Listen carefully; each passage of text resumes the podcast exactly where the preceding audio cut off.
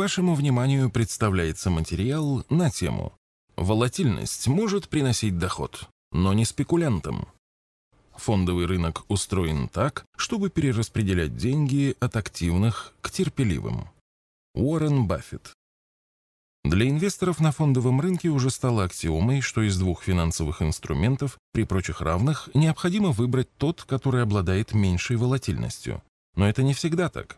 Оказывается, что при условии регулярности инвестиций и вложения средств волатильный финансовый инструмент в итоге может показывать большую доходность, нежели вложение в стабильный инструмент. Это утверждение подтверждается следующим условным примером. Предположим, что ежемесячно инвестор вкладывает в акции трех компаний по 1000 рублей. При этом на 12 месяц акции всех компаний продаются. Наибольшую волатильность показывают акции компании А, а акции компании Б демонстрируют равномерный прирост цены каждый месяц. За год цена акций всех трех компаний выросла одинаково. Доходность вложения одинакова для инвестора, который купил акции в первом месяце и больше не вкладывал средств. В нашем случае инвестор, не обращая внимания на колебания цен, планомерно инвестировал по 1000 рублей в месяц в акции каждой из компаний. В итоге наибольшую доходность продемонстрировал не тот инструмент, у которого наблюдался постоянный прирост цены, а тот, колебания цены которого, волатильность, были наибольшими. Эту ситуацию можно объяснить эффектом базы. Эффект базы заключается в следующем. Если цена акции упала на 50%, то чтобы вернуть стоимость ваших вложений на прежний уровень, она должна вырасти уже на 100%. Если посмотреть на эту ситуацию с позиции терпеливого инвестора, то при падении цены акций на 50% он не думает о том, что он что-то потерял. Он понимает, что в этой ситуации может приобрести на ежемесячную сумму инвестиций в два раза на 100% больше акций.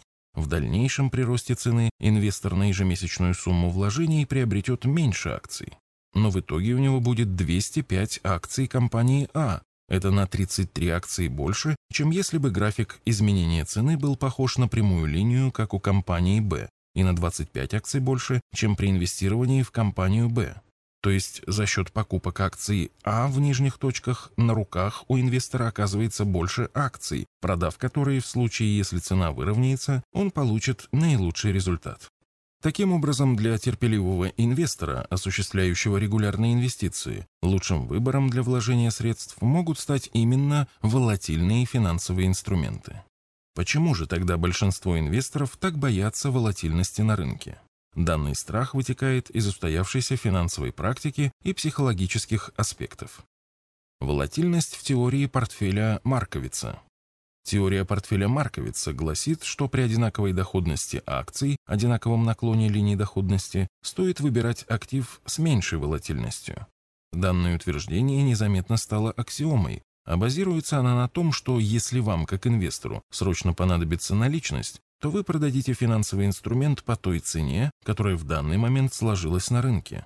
Для высоковолатильных инструментов эта цена может быть гораздо ниже цены приобретения. Следовательно, по теории Марковица, чем ниже волатильность, тем ниже риск. К тому же, учитывая психологический аспект инвестирования, инструмент, который показывает равномерный прирост цены во времени, наподобие банковского депозита, крайне привлекателен для инвестора своей стабильностью, и ему кажется, что и доходность по такому инструменту выше, чем доходность по акции, которая сегодня стоит 50 рублей, завтра 70, а послезавтра 10.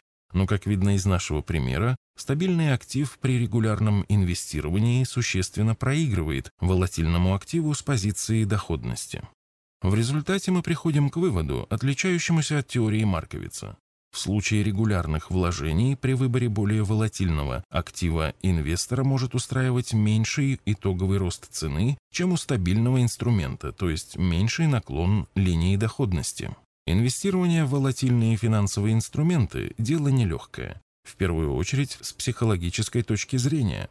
Когда участники фондового рынка действуют по принципу «куда все, туда и я», тогда-то и возникают колебания стоимости финансовых инструментов, волатильность. График изменения цен волатильных финансовых инструментов похож на синусоиду. За волной роста следует волна падения. То есть, когда волна роста проходит, то цены на тот или иной инструмент начинают падать. Психологически человек устроен так, что при росте цены на акцию он вложит в нее больше денег, чем при падении.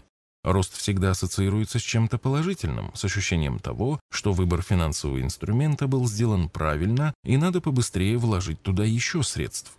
При падении все происходит с точностью да наоборот. Инвестор стремится или вложить меньше, или вовсе избавиться от этой ошибки. Дисциплинированность инвестирования позволяет преодолевать эти сиюминутные эмоции и не поддаваться движениям толпы на фондовом рынке. Приведем пример. Человек каждый месяц покупал акции «Газпрома» на 1000 рублей, начиная с августа 1997 года. В июле 2017 года, несмотря на три кризиса, стоимость накопленного им пакета акций «Газпрома» составляла миллион семьсот тысяч рублей. При этом человек потратил на покупку 243 тысячи рублей, а в виде дивидендов получил 726 тысяч рублей. Акции «Газпрома» далеко не самые выдающиеся на российском рынке. Это средний результат. Показатели инвестирования акций Норильского никеля гораздо лучше. Единственная ошибка этого человека – низкая диверсификация вложений. Вывод. Учитывая, что у большинства инвесторов вложение в волатильный финансовый инструмент стереотипно ассоциируется с высоким риском, сам по себе такой инструмент является интересным для вложения с точки зрения доходности, а рассмотренный нами положительный эффект базы от регулярных инвестиций увеличивает привлекательность волатильных активов для терпеливых инвесторов. Таким образом, у инвестора, который регулярно вкладывает средства на фондовом рынке, волатильный финансовый инструмент не должен вызывать чувство страха. Наоборот, если вы дисциплинированно подходите к инвестированию и умеете преодолевать эмоциональные порывы, то волатильность может принести вам доход. Это необычный подход, он идет вразрез с портфельной теорией Марковица, но тем не менее, это действительно так, а большинство инвесторов, которые пытаются угадывать колебания цен, лишь сами создают волатильность, от которой терпеливый инвестор только выигрывает. С другими материалами по вопросам вложения денег вы можете ознакомиться в нашей книге «Заметки в инвестировании». В электронном виде книга распространяется бесплатно и доступна для скачивания в удобном формате на нашем сайте arsagera.ru.